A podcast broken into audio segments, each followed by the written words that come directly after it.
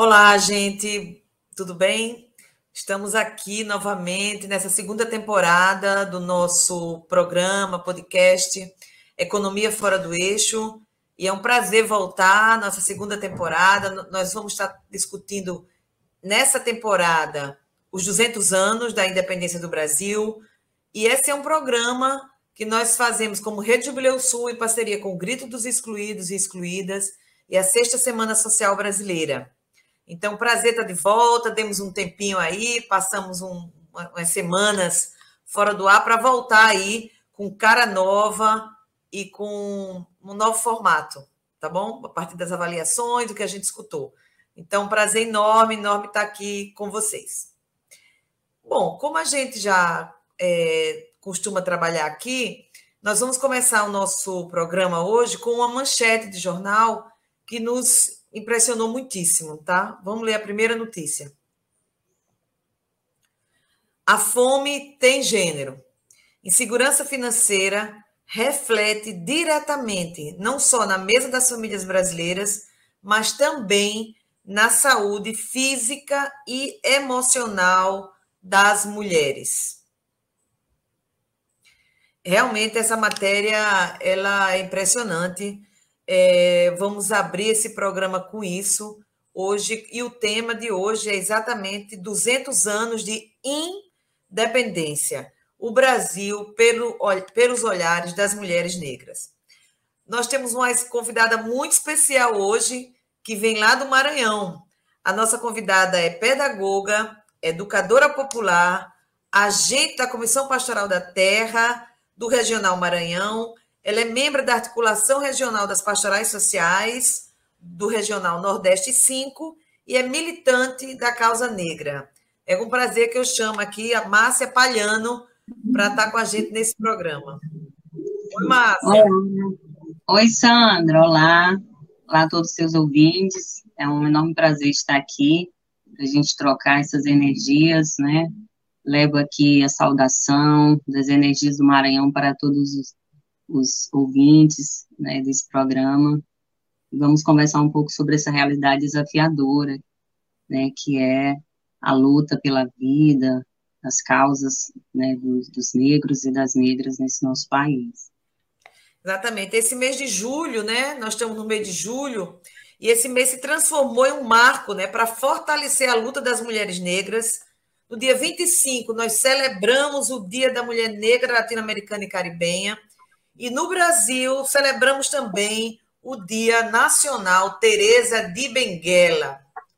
Essa mulher incrível, que lutou pela independência, lutou pela contra a escravidão, que viveu em Minas Gerais, ali pelo século XVIII, liderou revoltas pela liberdade, pela, pela liberdade do povo negro, pela dignidade, para sair desse terrível capítulo da nossa história que é a escravidão, né?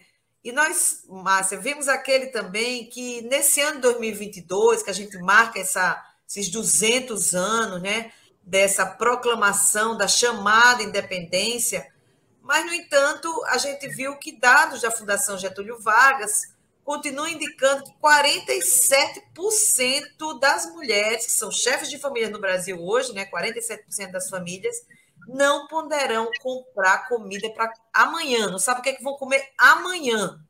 E a gente sabe que a base da pirâmide social brasileira são as mulheres negras. Então, quando a gente vê um dado desse, que quase metade das mulheres no Brasil não sabe o que, é que vão comer amanhã, a gente sabe que essa metade aí também tem cor. E isso é um drama, e tem gênero, né? Porque são as mulheres, né? A ONU também aponta que 70% das mulheres no mundo estão em situação de vulnerabilidade. Vocês imaginam isso? 70% das mulheres no mundo. Então, a gente vê que realmente é um drama a situação das mulheres no Brasil em particular e no mundo, e das mulheres negras, né, especialmente. Eu queria, mais que você comentasse um pouco o que, que esses números, esse cenário evidenciam que a fome tem cor e tem gênero que é que eles revelam? Queria que você comentasse para a gente. Então, Sandra, esses números, infelizmente, trazem é, a realidade histórica né, do nosso país e fortemente os requisitos da colonização é, sobre corpos negros, né, e de modo bem intenso sobre corpos de mulheres negras, né. Então a gente precisa dizer dessa realidade é, e, e, de lamentar, né, que nós estamos aqui com 200 anos ditos de independência, mas o, a realidade, a violência, né, da construção desse país é, reflete justamente sobre em que corpos historicamente é, os que sofreram, né, na construção desse país e continua ainda, né? E aí a gente vê que nós, enquanto mulheres negras, negros negras nesse país, estamos aí sempre à margem, né, da, do dito desenvolvimento, da, do dito crescimento econômico desse país, né? Continuamos ainda aqui, né, carregando nos ombros, nos nossos corpos, nas nossas histórias, né, a violência dessa colonização, os traços dela sobre nossa vida, e, e o impacto disso, né, do quanto que nós podemos dizer que acessamos ainda o, de menos, né, do que é dito de direitos básicos nesse país, né, e esses números refletem essa realidade, né, histórica, é, massacradora que é o país e sobre quem que é, que ele se estabelece, que o Estado, né, a quem que é entregue é, e quem que sofre para construir para alimentar né, a economia desse país. São corpos negros, né, são esses que estão sendo massacrados é, historicamente no nosso país. E as mulheres, infelizmente, é, sofrem ainda mais né, com essa realidade é, e com esse não acesso a tanto direito e por essa vida né, mesmo de luta mesmo para existir. Né? Mas quando fala do povo negro, quanto mulher negra, a nossa luta aqui em 200 anos ainda é pelo direito de existir. E isso por si só já é muito violento, né?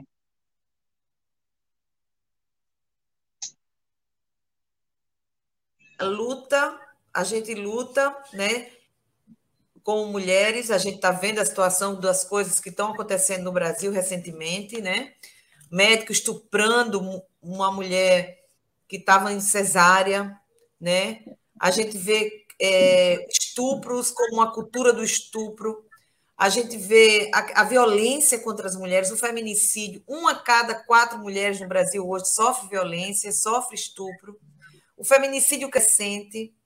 E é isso. É, e, e a situação das mulheres negras, em particular, né, sempre destacar isso, né, Márcia? Porque não é igual. Eu, como mulher branca, não posso dizer que eu sofro preconceito por ser branca, não tem nada a ver é, o preconceito que esse, essa sociedade racista carrega está é, tá, assim na cor da pele, no gênero e na classe social também, porque também a gente sabe que é diferente também é, se você é da elite, se você compõe a elite desse país, né? Mas, Márcia, você vem lá, você é do Maranhão, você vive no Maranhão, você enfrenta o Maranhão, um dos estados onde tem a maior população quilombola do país, né? um Estado negro, um Estado que vive ali uma ofensiva tremenda desse modelo de desenvolvimento, que, entre aspas, né, desenvolvimento que é baseado exatamente na produção de commodities, na exploração do latifúndio, quer dizer, a mesma coisa que a gente vive nos 500 anos nesse país, e com a independência se aprofunda também esse modelo, porque a independência nossa, que tem 200 anos agora, foi muito feita também para que não fosse feita a abolição da escravatura, que eles adiam por 66 anos. E o Maranhão carrega muito esses resquícios desse período colonial dramático que a gente viveu no Brasil e continua vivendo. Toda hora a gente está vendo aí é, trabalhos análogos à escravidão em várias partes do país, é, inclusive nos centros urbanos, em São Paulo, no Rio de Janeiro, em Belo Horizonte né, no, na, nos centros desenvolvidos, a gente está acompanhando isso também, mas você vive no Maranhão, enfrenta esse conflito da terra, e é nesse contexto que eu queria comentar a segunda notícia do nosso programa de hoje. Isso aí, não filme para não terem problemas. Quilombolas são ameaçados no Maranhão. Isso você deve conhecer muito bem, né, Márcia? Porque essa é a sua realidade concreta no dia a dia do seu trabalho, da sua militância, né?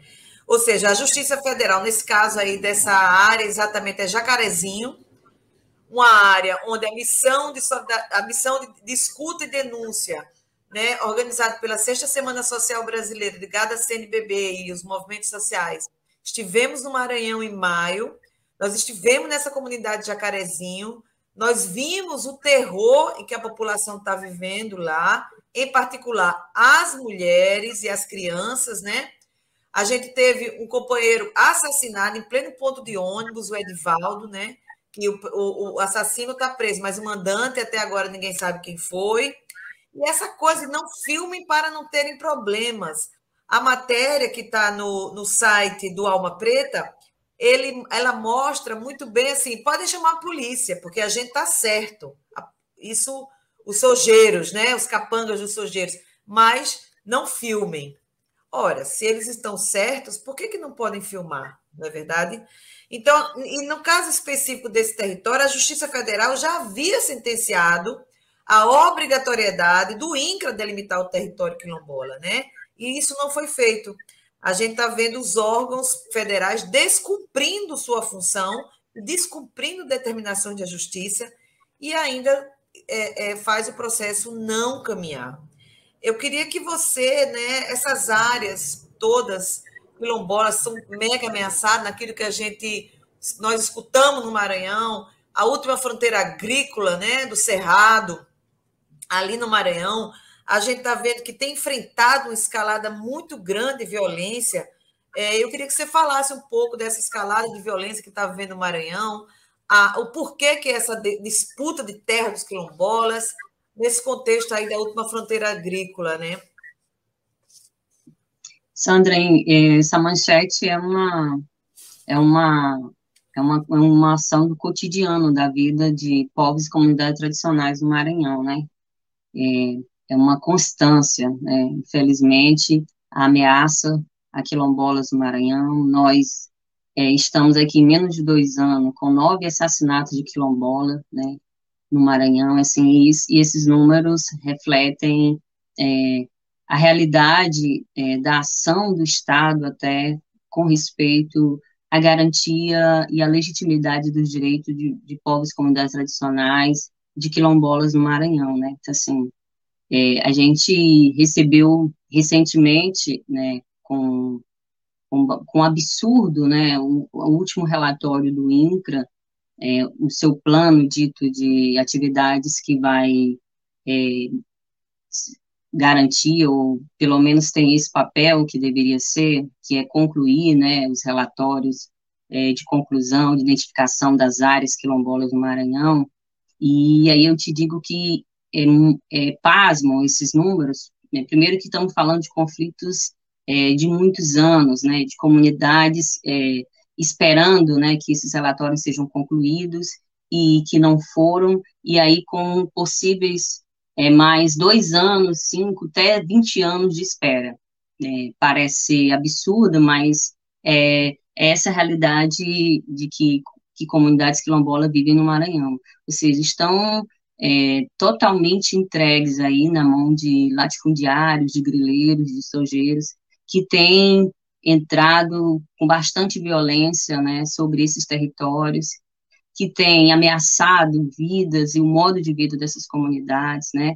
O território de Jacarezinho é, é, um, é um relato, assim, da omissão mesmo do Estado, é, da sentença do mesmo sobre a vida, é, desses, desses quilombolas no Maranhão, né, que estão sendo mesmo sentenciados pela não ação do Estado, né, pela omissão, pela concessão de licenças é, ambientais sobre esses territórios, e aí isso, em consequência disso, nós temos o número do aumento de conflitos no campo do Maranhão, um aumento de 80% no número de assassinatos no campo do Maranhão no ano de 2021, né, a gente tem um histórico que nos últimos cinco anos é, tivemos 25 assassinatos no campo e, e não se tem nenhuma punição, não se tem nenhuma investigação, nada concreto com respeito a mandantes e até mesmo os assassinatos, né? O que a gente teve agora, recentemente, foi o caso de Jacarezinho. Mas é preciso dizer que isso também se dá, se deu por muita pressão mesmo das comunidades, dos territórios que estão ameaçados, né, e de entidades que, que acompanham essas lutas, assim. E, e, essa tem sido uma realidade mesmo histórica, né? Então, assim, existe uma forte ação do Estado em investimento de capital que favorece aí ainda mais a ação do agronegócio, né? Sobre esses territórios, aí nós precisamos dizer que esse avanço tem se dado dentro dos biomas Cerrado e Amazônia, e é nesses biomas que tem né, as riquezas naturais, e são essas identidades que fazem a defesa, né? São esses corpos quilombola, os povos indígenas, as comunidades tradicionais que têm defendido, né, a natureza, que têm defendido a casa comum, que têm defendido o seu modo de vida contra esse modelo de desenvolvimento aí devastador no Maranhão. Gente pensar, né, Márcia, aquela primeira notícia, né? As mulheres em situação de insegurança alimentar. E a segunda notícia, quer dizer, as comunidades que produzem a comida, que produzem um alimento, que a gente sabe que no Brasil é, a, quem produz o alimento é a agricultura familiar, é a agricultura produzida pelos quilombolas, né? pelos pequenos agricultores, e esses é que estão sendo ameaçados suas terras para a produção de soja, né? O Brasil hoje bate recordes, o Brasil hoje é o maior produtor de grãos do mundo. Se dividisse a produção de, de, de grãos pela população brasileira, daria mais de 3 quilos de grão por dia por pessoa, e, esse, e as pessoas com fome.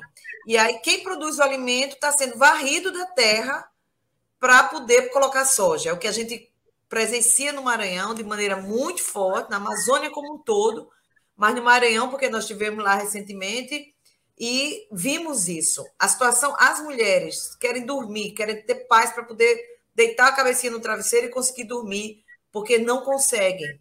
Uma situação dramática. O artigo que eu li primeira, na primeira momento do programa fala da, da saúde psíquica também das mulheres, né?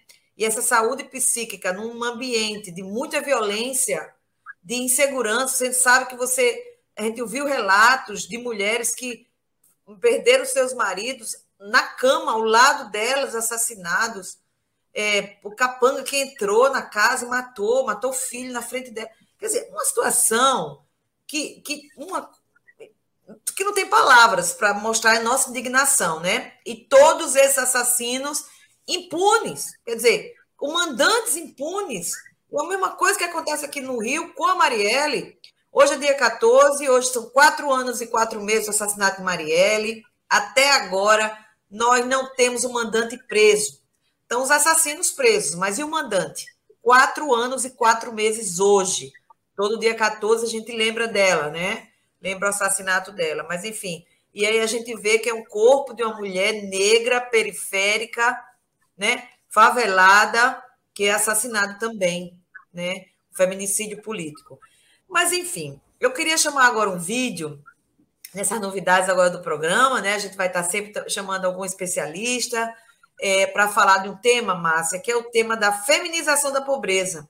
A gente, nesses 200 anos, né, vamos bater nessa tecla, 200 anos, a gente não se concretizou ainda é, não se concretizou para as mulheres negras, para, para as, no Brasil, né? O racismo, a misoginia, abrir espaço para o conceito esse que é de feminização da pobreza, né? Vamos ver o que é que esse termo significa? Eu sou Luciane Lacerda, eu sou psicóloga, integrante dos 21 Dias, do Fórum Estadual de Mulheres Negras, da Coalizão Negra por direitos e construir a campanha dos 21 dias de ativismo contra o racismo, é, porque pensando sobre todos esses aspectos que envolve política, é, no estrito senso, que envolve as políticas públicas, as mulheres negras estão no centro da pauperização, né? estão no centro das políticas públicas que não chegam a elas. Então, quando se pensa sobre o que vai de fato afetar e dar a tal da independência para essas mulheres, é pensar que as mulheres negras têm um mínimo de estudos, né, de uma média de quatro a cinco anos de estudo, que favorece a situação da pauperização. Elas têm, em média, o menor salário, que envolve 533 reais, enquanto homens negros estão um pouco acima, né, em 560, as mulheres brancas em 800 e alguma coisa, e os homens brancos a 1.300 reais. Então, essa é a média que mostra o quanto as mulheres negras precisam é, estarem principalmente afetadas para essa política pública. A feminização da pobreza é também mostrar o quão negro é essa pobreza, é mostrar o quanto que a gente precisa modificar dessa, dessa questão, dessa história, favorecendo a ideia de que é necessário para uma melhora é, mais democrática dessa população trabalhar com a questão do saneamento básico para investir que o racismo ambiental não chegue até essas pessoas, que a gente consiga extinguir isso, é, é pensar que é, a primeira mulher a morrer de Covid foi uma mulher negra, empregada doméstica, o quanto que já não se viu é, nesse período mulheres conseguindo, mulheres negras conseguindo é, ser retiradas de lugares análogos à escravidão. A escravidão que marca a nossa história e que a gente precisa eliminar o quanto antes esse tipo de, de situação. Falar das mulheres negras é pensar que elas são as mais pobres, é pensar que tem o menor acesso à saúde, é pensar que tem o menor acesso a creches, à educação, e quando o Estado resolve retirar, por exemplo, as, de várias escolas o ensino noturno, é onde atinge principalmente as mulheres negras, que param de, de estudar e vão trabalhar ou vão cuidar de algum ente familiar. São elas as principais pessoas que são afetadas nesse tipo de questão retrógrada que a gente está tendo. E a gente precisa radicalmente modificar esse olhar, não deixando de identificar que tudo isso é uma questão de classe, é uma questão de gênero, mas principalmente é uma questão das identidades raciais. E a gente precisa, de fato, modificar isso. É, né? Precisamos modificar isso, né? No Nós Jubileu a gente diz que é dívida social. Ou seja, essa ela colocou vários elementos aí, né? Desde a renda, né? A renda da mulher negra comparado com do homem branco, por exemplo, é menos da metade, né? Os dados que ela apresentou ali, a questão do acesso creche, do acesso à saúde, né? A questão da violência no parto, que é, que é notório também, conhecida a violência sobre os corpos negros, também das mulheres negras. E a gente chama tudo isso assim de uma maneira mais para trabalhar, no, vamos dizer assim, o economês de dívida social, né? Porque cada creche que cada criança que não vai para uma creche, que em geral as creches estão localizadas longe né, da, do lugar que a mulher precisa que a creche esteja, por exemplo, é uma dívida social com essas mulheres. É uma, é uma, é uma falta do, do, do olhar do Estado sobre essas pessoas, o, o olhar. E aí, o mesmo recurso, Márcia, que vai, que poderia ir para uma creche, que poderia ir para para uma reforma agrária, que poderia ir para uma escola no campo, poderia moradia no campo, vai para incentivar a implantação de, grandes empreendimentos de portos, de rodovias, de ferrovias, né? Por exemplo, a Vale no Maranhão, ela teve um momento da história aqui do Brasil recente que a Vale tinha tipo um cheque especial à disposição dela no BNDES, que podia gastar quando precisasse, depois da crise de 2008.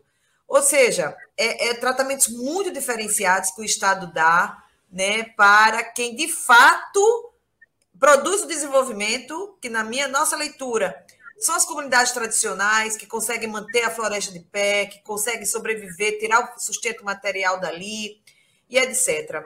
Então, e do outro lado, esse desenvolvimento de morte baseado na exportação de commodities, onde a natureza, os seres humanos e etc são engrenagens que precisam ser destruídas para que possa fluir o trem do tal desenvolvimento. Enfim, muito muito dura. Mas Márcia, a gente viu tudo isso na missão que aconteceu em, em maio, é, junto com as pastorais sociais, é, que fazem um trabalho incrível no Maranhão. A gente visitou cinco municípios, inúmeros territórios, escutamos mais de 35 comunidades quilombolas, é, de toda aquela região ali, né, do, do, do, do Parnaíba, e aí eu queria ouvir de você também como é que está a situação agora. Já tem mais, mais ou menos um mês e meio, o que é que avançou, o que é que não avançou, como é que está a situação dessas comunidades. Jacarezinho, a gente viu que o trator continua por lá. Mas e como é que se avalia também a, a nossa presença aí, com, com, com, muita gente, né? Dando apoio, escutando. Fala um pouco mais aí da situação hoje, como é que está. Então, Sandra, a missão, né, eu acho que ela teve um papel muito importante na, na possibilidade de poder é, colocar para fora, né, para além do, dos espaços do Estado, essa realidade no campo do Maranhão, né, e a missão cumpriu esse papel também é, de fortalecer para as resistências, né, as comunidades que nós estivemos, é, são comunidades que estão resistindo, né, e, e aí a gente precisa dizer, assim, que quando a gente fala desse, desse desenvolvimento, né, e aí é preciso dizer que, que corpos é que estão sendo entregues, né, para que o, o Estado do Maranhão se desenvolva, né, e são esses corpos, são essas identidades que estão defendendo né, é, a natureza, que estão defendendo o seu modo de vida e que estão, deve, e que estão defendendo uma economia que não que não mercantilize a terra, mas que também não mercantilize seus corpos, né, que a terra não seja financiarizada como está sendo, né, para o agronegócio. Eu acho que a missão é, veio com esse papel de dizer, né, quem é que está sendo impactado aí por esses ditos projetos de desenvolvimento pelo agronegócio no Maranhão. Eu acho que uma primeira coisa que a gente precisa dizer também e quem são esses corpos que estão resistindo, né, a esse modelo. E, assim, a gente precisa que a missão também veio com esse papel de ajudar, dar incidência a essas lutas. Eu acho que e teve um, uma grande incidência nesse, nesse sentido, né? Ela repercutiu bastante a vinda da missão da Sexta Semana Social Brasileira no Maranhão e por que ela veio no Maranhão, né? Ela veio no Maranhão porque esse cenário de morte né, de morte no campo, né, de denúncia também, veio também com esse papel de cumprir essa denúncia e contribuiu muito, né, assim, depois disso podemos dizer que se teve algumas mexidas por parte dos órgãos estatais, enfim, mas veio também, eu acho que de forte, né, o nosso compromisso, né, enquanto pastorais é, de fronteira, nessas trincheiras, junto com essas lutas, né, de fortalecer ainda mais a resistência do campo e da defesa da vida, da defesa da vida em primeiro lugar, né, que quando se fala que que se quer que se quer investir no Estado, que se investe, mas que está matando o seu povo, isso precisa ser dito, isso precisa ser denunciado, né? Isso precisa ser propagado, isso precisa ser ouvido e visto, né? Por quem é, acha ou acredita que estamos é, num grande desenvolvimento, né? A que custo, precisa se dizer isso, a que custo esse desenvolvimento tem levado, né? Então, tem custado vidas, né? tem, tem custado toda a riqueza do meio ambiente desse estado do Maranhão. E a missão veio fazer, veio nos ajudar né, nesses gritos, trazer esses gritos, ecoar esses gritos de resistências no campo do Maranhão. Muito obrigada, Márcia. Realmente, eu acho que sua, o seu olhar né, sobre esse processo é um olhar muito de quem está realmente ali na, na frente, na fronteira é, das lutas ali do, do povo negro, do povo lutador do Maranhão. Porque isso a gente viu e viu com muita força. Ninguém está esperando para morrer, não. Está todo mundo lutando pela sua terra, pelo seu território, estão se organizando a força das comunidades é algo impressionante. Eu acho que a gente não pode deixar de, de, de é, é, é, ressaltar isso aqui, porque com a situação que está lá, e o povo continua lutando, continua se organizando, com apoio de várias organizações, mas também do apoio da comunidade, da igrejas e tal. Eu acho que isso é fundamental para continuar essa construção dessa independência do que o Brasil tanto precisa, né? uma independência que venha de baixo para cima, uma independência que, de fato, é, recupere a, a, história de luta, de força desse povo que manteve os biomas de pé, manteve esse modo de vida que tem uma vinculação muito profunda com a natureza, né? Com, com, com o ser humano, com os animais, com as aves, com as plantas, etc.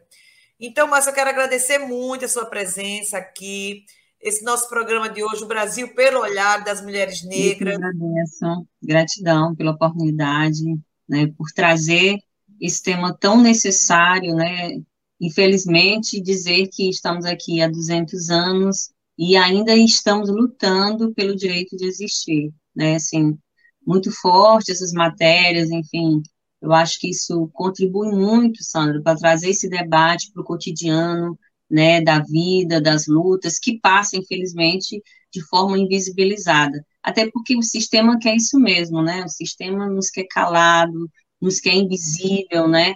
Mas a gente precisa é, trazer esses debates para o cotidiano como resistência mesmo, porque é resistência mesmo que aqui estamos, mulheres pretas, né?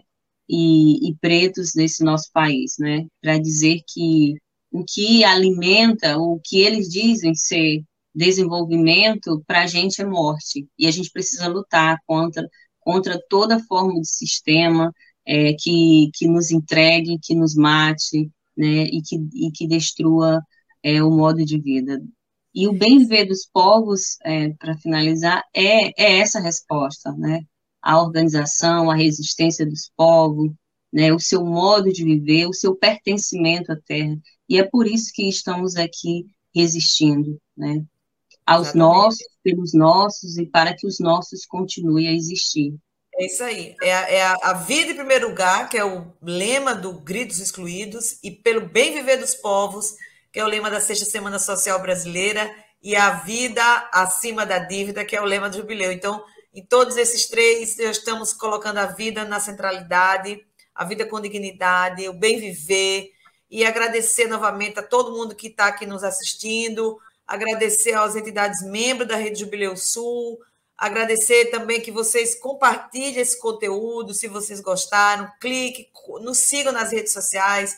Se vocês querem conhecer mais sobre a missão ocorrida no Maranhão em maio, é só entrar na página do Jubileu Sul Brasil, na página da Sexta Semana Social Brasileira, vai lá, nos curte, nos siga. E quem sabe a gente vai aumentando cada vez mais essa concepção de que a economia ela está fora do eixo. E que a economia dos povos tradicionais, dos povos preto, dos povos indígenas tem tá, essa sim está no eixo, mas vamos em frente e vamos começar esse, essa nova etapa sobre os 200 anos. Nos encontramos no próximo programa sobre os 200 anos numa perspectiva das crianças e dos adolescentes, para que a gente também possa escutá-los, tá bom? Obrigada, até a próxima.